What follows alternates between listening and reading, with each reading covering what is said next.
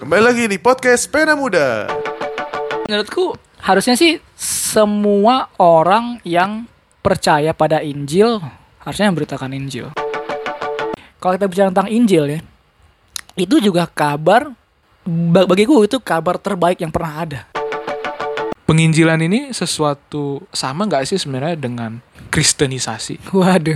Sebelum itu aku tanya dulu nih, kristenisasi maksudnya menjadikan orang Kristen ya. Nah, kalau menurutku, aku pun sekarang masih berproses menjadi Kristen. Walaupun aku udah gitu menurutku ya pemberitaan Injil itu ya seperti memberitakan aja. Masalah orang percaya atau enggak itu urusan di dalam itu. Itu Hmm, urusan iya, iya. Tuhan yang bisa ngubah hati. Kita nggak bisa ngubah hati Iya, orang. betul.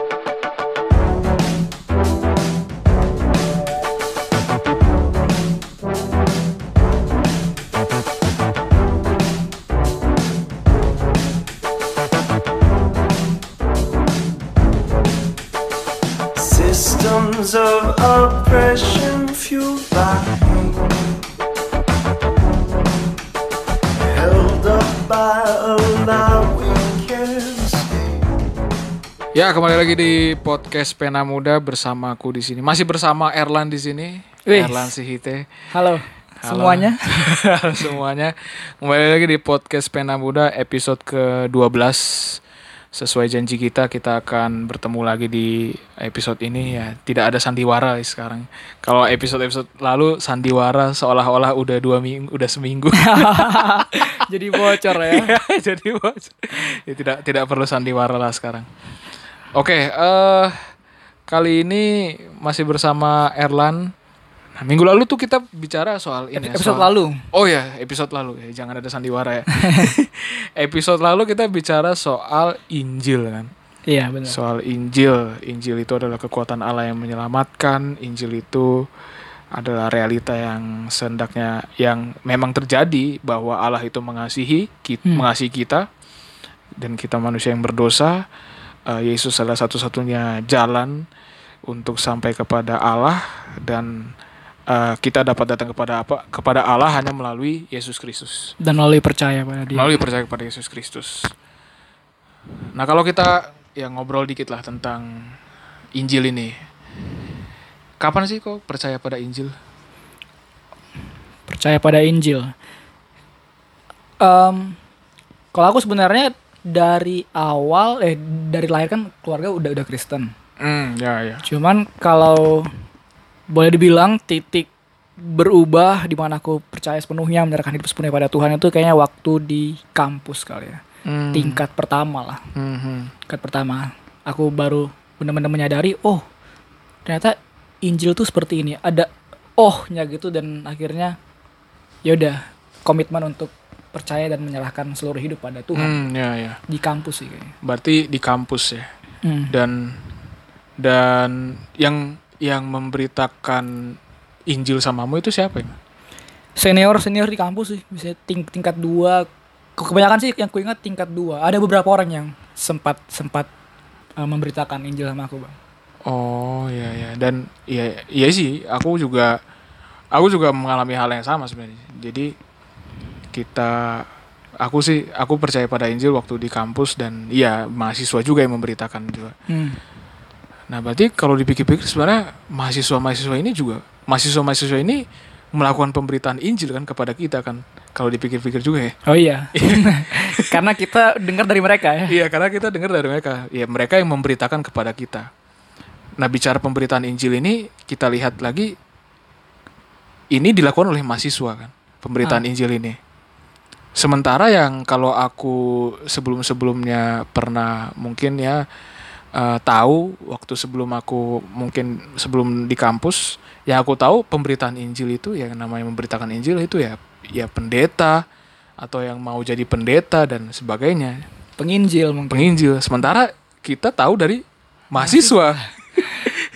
yang yang mungkin pasti mereka nggak nggak ikut pendidikan teologi kali ya. Maksudnya iya, nggak- iya. ya itu kan. Ya kan mahasiswa. Nah, mahasiswa bener. ya ITB lah. Belajarnya mungkin teknik. Iya, belajar teknik, sains, Matematika. matematika, nggak ada belajar nggak ada belajar teologi dan tapi mereka yang memberitakan Injil kepada kita kan. Iya. Nah, sebenarnya tugas siapa sih pemberitaan Injil itu? Tugas mahasiswa. mahasiswa. Enggak ya. Jadi, tapi menurutku sebelum kita nanya tentang tu- tugas siapa pemberitaan Injil itu kita perlu bahas dulu bang sebenarnya pemberitaan Injil itu apa, Hmm, ya ya. ya kan? Baru kita mungkin bisa bisa melihat siapa yang sebaiknya atau seharusnya uh, Hmm. melakukannya. Hmm, hmm. Nah, jadi kalau bicara tentang pemberitaan Injil itu apa ya? Atau kita sebut PI lah, pemberitaan Injil atau perkabaran Injil. Hmm, hmm. Eh, mengingat episode sebelumnya, Injil adalah kabar baik. Iya. Jadi perkabaran kabar baik, pemberitaan kabar baik. Hmm. ya. Nah, aku pernah mendengar ilustrasi yang sangat baik tentang PI ini sendiri. Hmm. Eh, itu tuh kayak waktu kita mendengar berita, Hmm. katakanlah di TV atau di media mana, ma- Hmm. apa pun lah. Misal contoh nih, eh, berita sepak bola. Hmm. Indonesia bertanding melawan eh, mungkin katakan Filipina. Misalnya nih di di, di Piala Asia AFF. Tenggara itu AFF kan, AFF Ya itulah Asia. Tenggara. Nah, lalu pembawa beritanya bilang gini, eh, saudara-saudara sekalian, eh, tadi malam Indonesia bertanding melawan Filipina di pertandingan sepak bola di ajang AFF. Hmm. Sepak bola adalah pertandingan yang dimainkan oleh 11 orang dengan kiper, dengan penyerang dan AFF itu sendiri adalah eh, turnamen sepak bola se Asia Tenggara yang diselenggarakan mulai tahun sekian sekian ini. Nah, kalau dengan berita gitu gimana rasanya? Ya Ya itu bukan berita namanya. iya ya. Berita juga sih. Iya berita sih, cuman bukan itu yang mau ku dengar. iya gitu kan. Nah, jadi menurutku ya sama kayak kita waktu perkabaran Injil itu ya kita sebenarnya kan seharusnya kan yang berita itu kan bilang kemarin Indonesia bertanding melawan Filipina di ajang AFF dengan skor sekian, terus dengan pencetak golnya ini, asisnya ini dan has- hasilnya baga- bagaimana semua ya tentang tentang saat itu juga kan. Hmm, hmm. Nah, jadi waktu kita bilang perkabaran Injil pun ya sep- seperti seperti pe- pembawa berita itu yang memberitakan tentang kabarnya, ka- kabar bolanya. Berarti kita memberitakan tentang kabar baik itu. Hmm, ya, ya, ya. Jadi pemberitaan Injil adalah memberitakan kabar baik yang sudah kita sudah sudah kita percayai Ah, ya, ya. tentang Tuhan yang menebus manusia yang berdosa. Hmm. Berarti itu yang namanya pemberitaan Injil. Iya, menurutku gitu. Nah kembali ke pertanyaan yang sebelumnya, jadi siapa yang seharusnya memberitakan? Injil ya, Iya. Pemberita Injil. Siapa pemberita Injil? Iya, siapa pemberita Injil? Jadi menurutku harusnya sih semua orang yang percaya pada Injil harusnya memberitakan Injil. Semua orang yang percaya kepada Injil ya, Iya. harusnya memberitakan Injil. Berarti ya berarti kita kita juga kan, kita kan ketika kita mengaku bahwa kita itu percaya pada Injil, harusnya kita juga memberitakan. Berarti kalau menurutmu di sini, Iya, kita harus memberitakan juga. Nah, berarti bukan cuma pendeta ya, berarti semua Iya, semua semua. jemaatnya pendeta itu juga pendeta itu. Pen- semua jemaat Jemaat- seperti kita. Seperti kita ya. juga harus memberitakan Injil. Termasuk pena tua dan pena muda. ya. Tua dan pena muda. harus memberitakan Injil ya. Iya, iya. Ini nih kita nggak ada nggak ada ini kan kita ini nggak ada konflik sama pe- pe- pena tua kan? Nggak ada, nggak ada, nggak ada. Sama sekali nggak ada. Nggak. Justru, justru. Nanti kayak seolah-olah di Oh enggak, terus. enggak. Pena, pena tua baik. Cuman ya kita ya kita mau membantu di sini kan, membantu pena tua kan. Mungkin pena tua sibuk bekerja kan karena ada pekerjaannya juga. Ya kita membantulah di sini orang-orang pena muda ini di sini. Ah gitu ya, benar benar. Ini aku ini pena muda sebenarnya eh, apa? Istilah yang kuciptakan sendiri sih. Berarti sekali lagi pemberita Injil itu bukanlah ya bukan hanya si pendeta seharusnya. Tapi adalah kita-kita semua ini.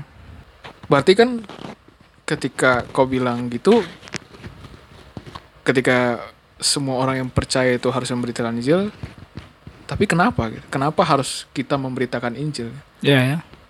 Kok tiba-tiba enak aja bilang semua orang. Iya. ya. ya.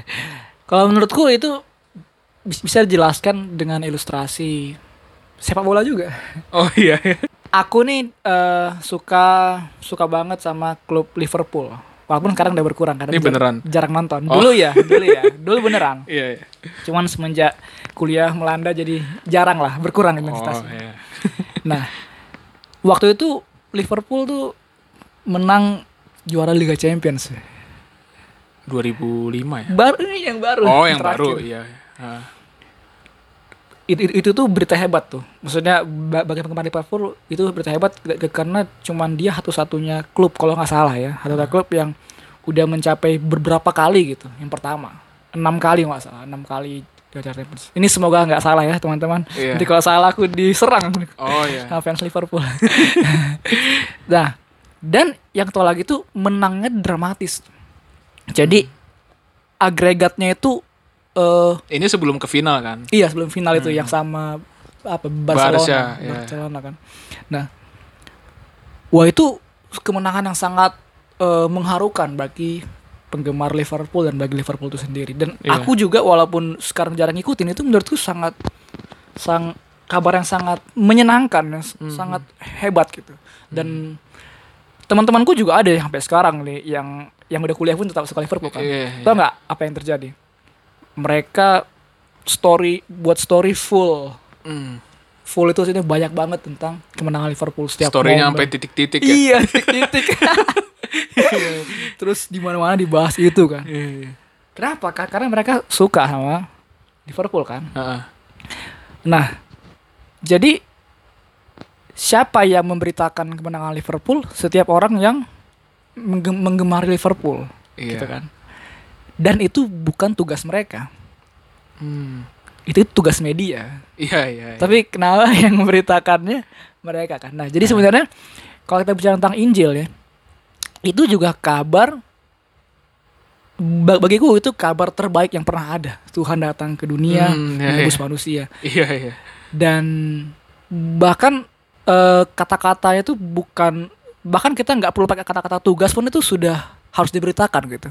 Kenapa? Karena sangat baik. Hmm, Aku iya, iya, aku betul, suka aku seperti aku suka Liverpool dan aku suka kabar baik ini bahkan bu- bukan dari suka kagum Hmm. terheran-heran Hmm. gitu kan ya ot- otomatis aku memberitakan tanpa, tanpa perlu ditugaskan harusnya demikian Iya, iya. jadi wak- waktu aku bilang tugas semua orang percaya dan orang percaya itu adalah orang yang menyerahkan diri pada Tuhan sepenuhnya jadi lebih make sense atau atau enggak tuh setelah ada ilustrasi itu Iya, iya, betul sih. Karena kalau kita lihat Injil kan juga sebenarnya kembali lagi kita lihat di episode sebelumnya diberitakan bahwa Injil itu eh, kabar baik bahwa tadi Allah mengasihi kita, tapi manusia sudah sudah jatuh dalam dosa, Kristus datang dan Yesuslah satu-satunya Tuhan dan Juru Selamat dan kita, Kita harus, harus percaya. datang kepada Allah. Eh kita hanya bisa datang kepada Allah melalui percaya. Injil itu kan sebenarnya suatu berita kemenangan juga kan. Seperti Liverpool menang dari Barca, Hmm, Injil itu berita kemenangan kita daripada dosa-dosa. benar benar benar Dan ketika dan jikalau kita menjadi orang yang termasuk bilangan orang-orang yang percaya, berarti kan kita juga dimenangkan kan. iya iya Kita dimenangkan dan karena itu kita harus bukan harus sih tapi ya se- sejatinya otomatis ya otomatis kita memberitakan kemenangan itu. Oh iya, karena karena kemenangan itu biasanya nggak bisa ditahan gitu loh. iya kan? Kalau kita mendapatkan sesuatu yang sangat sangat hebat, sangat besar, kita nggak bisa diam aja sebenarnya. Mhm. Kita rasanya tuh pengen, aduh aku pengen mau kasih tahu nih orang lain gitu. Iya, misalnya, iya. misalnya waktu waktu abang masuk ITB aja, Ah, iya, iya. bisa nggak masuk ITB? Tapi ini ca- catatan dengan abang nih emang pengen masuk ITB ya, Iya, suka iya. sama ITB. Terus tiba-tiba masuk ITB terus waktu diem-diem aja gitu ke orang tua diem-diem aja, kasih tanya diem-diem aja. Hmm. Tiba-tiba nggak diberangkatin. Nggak diem, mau. diem, diem, diem aja nggak diberangkatin. Pasti kita Iya. langsung, wih, kayak Iya. ada ada semangat gitu. Ada Iya aku jadi ingat waktu itu waktu itu sih aku langsung nelpon mama aku sih. Tuh. iya kan. Bener bener. bener. masuk, masuk gitu. Suatu kemenangan, ya kemenangan yang harus diberitakan kepada orang-orang. Sungguhnya jika kita memang termasuk orang-orang yang menang juga kan. Iya, Orang-orang Liverpool kan yang fans Liverpool kan dia merasa mereka menang Iya, kan. benar-benar. Dan- Karena bagian kan. Iya, ketika kita mera- ketika kita percaya, berarti kita otomatis menjadi orang-orang berbagian menjadi orang-orang yang menang. Dan ketika kita berbagian menjadi orang-orang yang menang, kita pun harus seharusnya punya keinginan untuk memberitakan. Secara otomatis. Nah, terus ya berarti secara otomatis kitalah orang-orang yang harus memberitakan juga. Oh ya, tapi ini kita nggak ada ya kita men- mendiskreditkan fans klub lain ya. Oh, tidak. Ini tidak. hanya tidak, tidak. ini hanya ilustrasi. Ini hanya ilustrasi, betul. ya kalau mau diganti juga nggak apa-apa. kok. Iya, klub, iya, klub betul. yang lain. nggak nggak harus Liverpool. Iya nggak harus, nggak harus. Ini kita harus hati-hati. Iya. Media ini harus. Aduh. Iya, iya. Ya. Terus juga yang sering dipahami orang mungkin masalah pemberitaan Injil atau perkabaran Injil ini yang sering dipahami atau setidaknya aku memahami dulu lah. Penginjilan ini sesuatu sama nggak sih sebenarnya dengan kristenisasi? Waduh. Ini agak sensitif Iya, nih ya. iya. Tapi sama karena yang aku pahami dulu penginjilan itu adalah sama dengan kekristenisasi dan kalau misalkan aku ditanya gitu sih aku mungkin menjawab ya biar nggak terlalu tegang suasana ya aku menjawabnya bukan gitu. Tapi menurutmu gimana? Ya kita coba bahas di sini. Sebelum itu aku tanya dulu nih, kristenisasi maksudnya menjadikan orang Kristen ya? menjadikan ya kalau menurut tata bahasa Indonesia sih isasi kan. Ah. Isasi itu kan proses membuat menjadi, Ah, membuat menjadi Kristen. Membuat menjadi Kristen. Mm-mm. Nah, kalau menurutku eh aku pun sekarang masih berproses menjadi Kristen. Walaupun aku udah Kristen, tapi aku Iya. harus ber- berproses menjadi lebih Kristen apa ya? Menjadi Kristen lah, sih bilang. Hmm. Maksudku menjadi Kristen tuh nggak semudah itu gitu loh. Iya iya iya. Jadi em, se- sementara pemberitaan Injil ini hanya ini ya kita mungkin bisa bilang hanya memberitakan, hanya memberitakan kemenangan yang kita berbagian di dalamnya. Dan sebenarnya semua umat manusia pun berbagian di dalamnya kalau percaya pada Tuhan. Mhm. Kenapa? Karena Tuhan mene- menebus menebus dunia ini gitu. Iya kan? iya. Jadi ini sebenarnya berita kemenangan, berita sukacita bagi orang-orang yang percaya dan orang-orang yang percaya ini mem- memberitakan, mengabarkannya ke orang lain. Mhm. A- apakah itu ber- apakah itu eh, berusaha membuat orang menjadi Kristen? Kalau aku mau kalau aku bisa bilang tidak Hmm. karena ini memberitakan O- orang orang menjadi Kristen itu bukan bukan karena manusia itu karena Tuhan gitu Hmm, ya ya. ya jadi ya menurutku sih kristenisasi itu adalah orang yang orang yang sudah percaya Injil dia kristenisasi karena Maksudnya, dia maksudnya? orang yang orang yang sudah percaya sama Injil Heeh. itulah kristenisasi setelah setelah Oh. dia itu baru kristenisasi Oh iya. karena proses iya. menjadi kan. Iya iya iya betul betul. Ya walaupun dia sudah ya sudah percaya, sudah dim- dimenangkan, Hmm. tapi ya itu eh, ada proses kristenisasi, proses pengudusan ya kalau kita Hmm. kalau kita belajar di istilah Iya iya. teologi ya sanctification kan. Hmm. Ya menurutku sih setelah mendengar Injil kristenisasi. oh iya iya. Kristenisasi diri kita sendiri ya. iya. Karena eh, istilah Kristen itu juga di baru muncul di Perjanjian Baru sih. Di Perjanjian Baru Hmm. di Kisah Para Rasul. Waktu itu orang-orang yang mengabarkan Injil itu orang-orang itulah yang disebut Kristen. ya oh yang di Antioquia lah pertama kali mereka Ya, disebut kayak- Kristen. Iya, iya, itu kalau nggak salah ya. Dan ya orang-orang itu adalah kalau bisa dibilang mereka itu orang-orang yang berani mati demi demi nama Kristus kan. Hmm. Orang-orang itu yang dikejar-kejar sehingga mereka berlari berlari ke mana-mana. Tapi selagi apa eh selama pelarian mereka itu mereka bukannya malah jadi takut untuk menyatakan diri mereka percaya kepada Injil terlebih eh, sebaliknya mereka malah semakin giat untuk memberitakan Injil Hmm. dan di situlah mereka disebut sebagai Kristen. Nah kalau berkaca kepada diri kita sekarang, mungkin kita masih jauh daripada istilah Kristen yang pertama kali di, dibilang. iya ya. Kita ya kita mungkin belum mengalami hal Iya, semengerikan iya. itu kan. Iya Tapi kita nggak harus kok. harapan kita ya mengalami. ke depannya ya jangan sampai terjadi seperti itu. Iya. Tapi ya bukan berarti, tapi ya mengenai pemberitaan Injil ini lagi, yaitu bukannya kristenisasi itu sebagai apa ya? Ya Bentuk sukacita seseorang sih Mm-mm. menurutku. Kalau kita menyadari Injil itu adalah suatu kemenangan, harusnya kita memberitakan sih. Itu tuh sama sama kayak gini bang. Eh sama kayak misalnya kita kita kan punya teman-teman yang suka sama K-drama atau K K-pop kan biasanya kan. Hmm. Dan dan aku punya punya teman baik nih kayak gitu. Hmm. Dan dan dia sering cerita tentang eh idolanya ke aku kan. Iya, Ya iya. ini temanku cewek. Iya. Terus ya nggak ya nggak apa-apa kan kita teman. Dia, Ah. dia cerita yang yang dia suka dan dan aku mendengar ya udah gitu. Iya, iya. Dia nggak berusaha menjadikanku suka Sama K drama. K-drama Heeh. atau ya K-pop lah dia Ah. dia nih K-pop.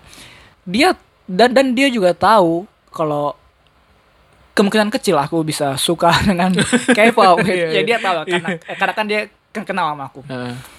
Em, tapi dia tetap ceritakan kok. Tetap memberitakan ya. Iya, walaupun dan dan dia pun nggak ada, ah, aku yakin dia nggak ada niat untuk meng, meng, meng- mengkonvert aku jadi Dia nggak ada niat K-popisasi kan. iya iya nggak ada. tapi tapi tapi dia ceritakan kan dan, dan Mungkin- dia dengan senang hati gitu ceritakan. Mungkin sekarang dia masih dalam proses K-popisasi kan. iya iya mungkin. iya Karena gitu. dia, dia sendiri merasa dirinya belum begitu K-pop. Bener bener. Makanya dia terus ceritakan ceritakan Iya, terus ceritakan. ceritakan. Mungkin ya nggak tahu. Iya, gitu. iya, betul, betul. Nah jadi menurutku sama dengan eh, Injil itu kan. Mhm. aku eh, misalnya ki- oh, kita orang-orang percaya itu tahu kalau ini kabar kemenangan dosa yang sangat mengerikan yang menguasai dunia itu Hmm. dikalahkan gitu Hmm. dengan pengorbanan Kristus Hmm. Dan kita ceritakan itu ke orang lain bahkan kita kan sering ceritakan kan ke sesama orang percaya Iya, kan? betul, betul. sama kayak orang yang suka K-pop kan sering cerita tentang sama- soal suka K-pop kan Iya, seperti episode kemarin juga kita saling berdiskusi, kita Iya. menceritakan satu sama lain tentang Injil kan. iya Kar- karena kita senang akan hal Karena itu. iya betul, karena kita berba- berasa berbagian dan senang dalam itu ya. Iya, dan kalau aku ceritakan itu ke orang lain yang bukan orang percaya, ya sama aja. Aku menceritakan tentang apa yang aku aku senangi, apa yang aku yakini benar, aku sharing. Hmm, Tapi iya, aku iya. nggak nggak berusaha mem- membuat membuat dia, maksudnya aku nggak nggak- ya nggak berusaha mengkonvert dia untuk untuk percaya apa aku percaya karena aku tahu untuk orang percaya itu tidak tidak semudah itu gitu. Iya, iya. Tapi kalau dia mau mendengar apa yang aku senangi, ya kita sama-sama senang. Hmm, Dan iya, kalaupun dia mau sharing apa yang dia percaya ke aku, ya kita sama-sama senang. Gitu menurutku ya pemberitaan Injil itu ya seperti memberitakan aja. iya. Mhm. Masalah orang percaya atau enggak itu urusan di dalam gitu. Itu Hmm, urusan iya, iya. Tuhan yang bisa mengubah hati. Kita nggak bisa mengubah hati Iya, orang. betul, betul. Ya kayak aku juga suka The Beatles kan. Aku Nah, juga itu. suka dan mungkin aku dianggap aneh karena Beatles itu udah band tahun 50 tahun lalu. Orang-orang sekarang sukanya Callum Scott apa Oh, gitu. Callum Scott, ya. Gak ngerti aku kan. Gak ngerti lagi. aku malah nggak ngerti gitu. Tapi karena aku senang dengan musik The Beatles, aku ya suka lah mendengarnya ya aku terus aja membagikan nge-share di Instastory karena aku senang Ah. akan lagu-lagu The Beatles dan lagu-lagu yang lain lah aku senang.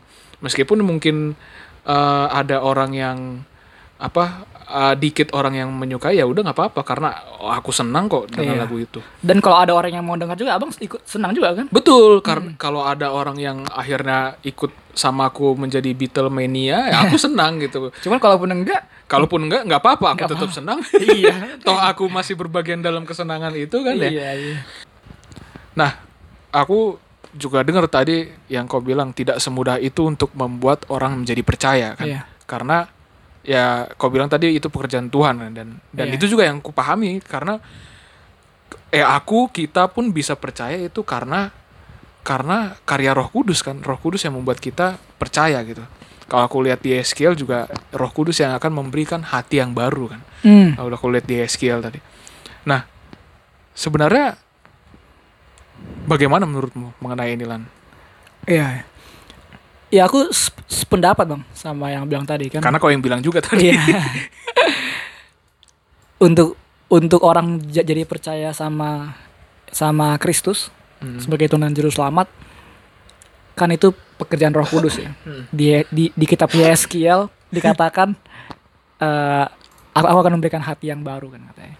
Terus sebenarnya juga di di ayat yang sempat kita bahas ke episode sebelumnya yaitu yang Efesus 2 ayat 8 sampai 9 itu di ayat-ayat sebelumnya itu juga ada juga ada dibahas tentang bagaimana orang tuh bisa percaya. Coba kita kita baca ya. Efesus Efesus 2 kita lihat sini tapi Allah yang kaya dengan rahmat oleh karena kasihnya yang besar yang dilimpahkannya kepada kita telah menghidupkan kita bersama-sama dengan Kristus sekalipun kita telah mati oleh kesalahan kita. Jadi Allah yang menghidupkan kita. Jadi di sini dikatakan kita orang-orang yang berdosa itu seperti orang yang mati. Ya mungkin kita bisa bilang mati mati rohani. Hmm. Lalu Allah yang menghidupkan Hmm. kita sehingga kita bisa percaya bahwa Kristus adalah Tuhan dan Juru Selamat. Hmm. Nah, aku sharing juga lah ini ya, sharing tentang tentang bagaimana aku percaya dan ini masih berkaitan juga sama bahwa Roh Kudus yang buat percaya. Jadi aku kan dari SMA itu per- pernah juga ini. Aku ingat pernah waktu SMA itu kami ada kebaktian awal tahun ajaran gitu Hmm. dan semuanya semua yang yang Kristen lah yang ber- Iya. ber- beragama Kristen di, diajak kan untuk ikut kebaktian Iya. dan itu kebaktian di kebaktian itu khotbahnya dia tuh bahas tentang Kristus yang disalib Hmm. Wah itu pesan Injil yang sangat jelas sangat tegas tuh waktu itu.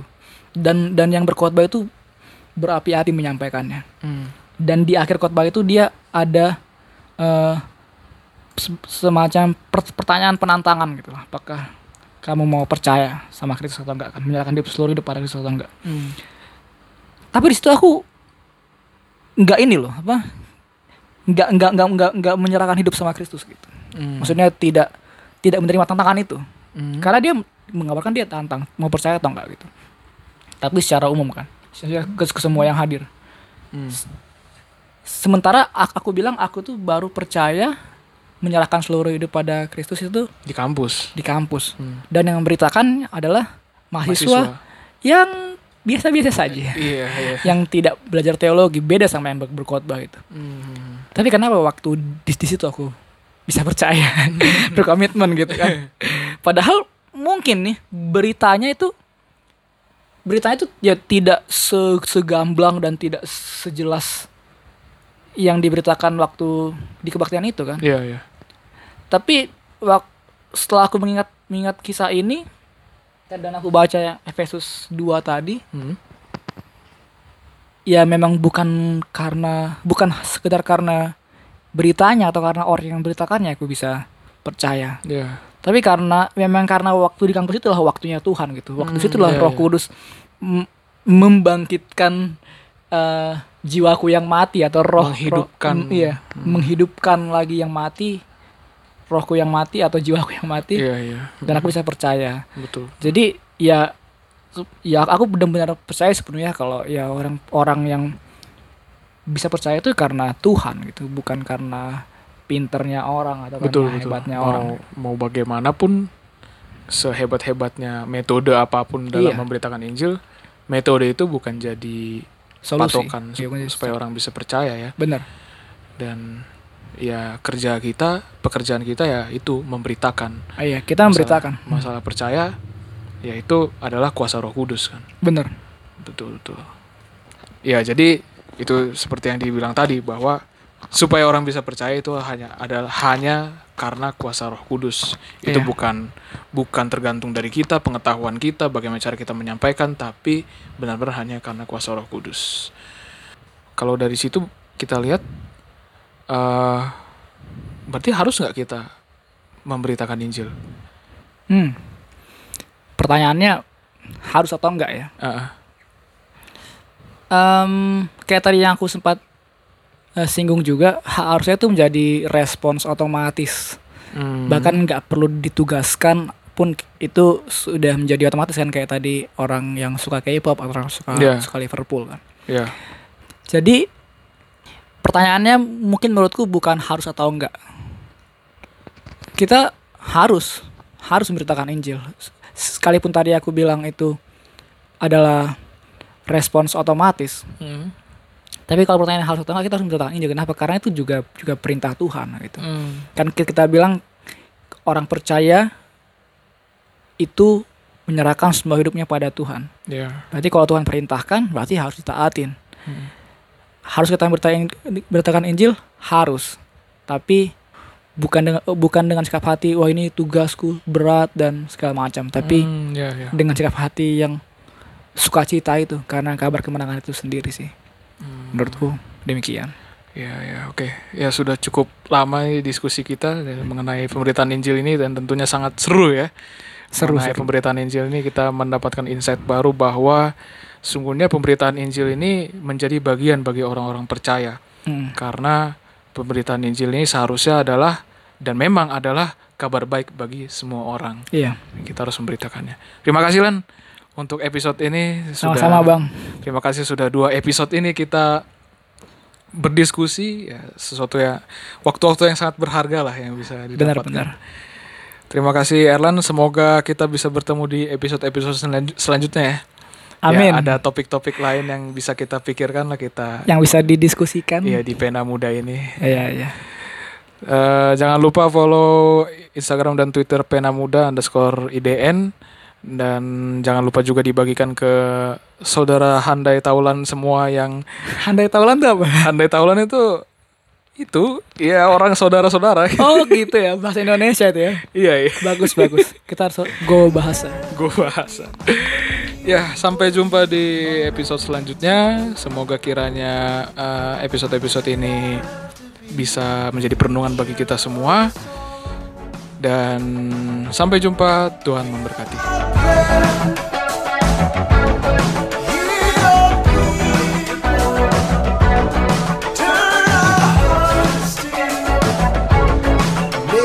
Turn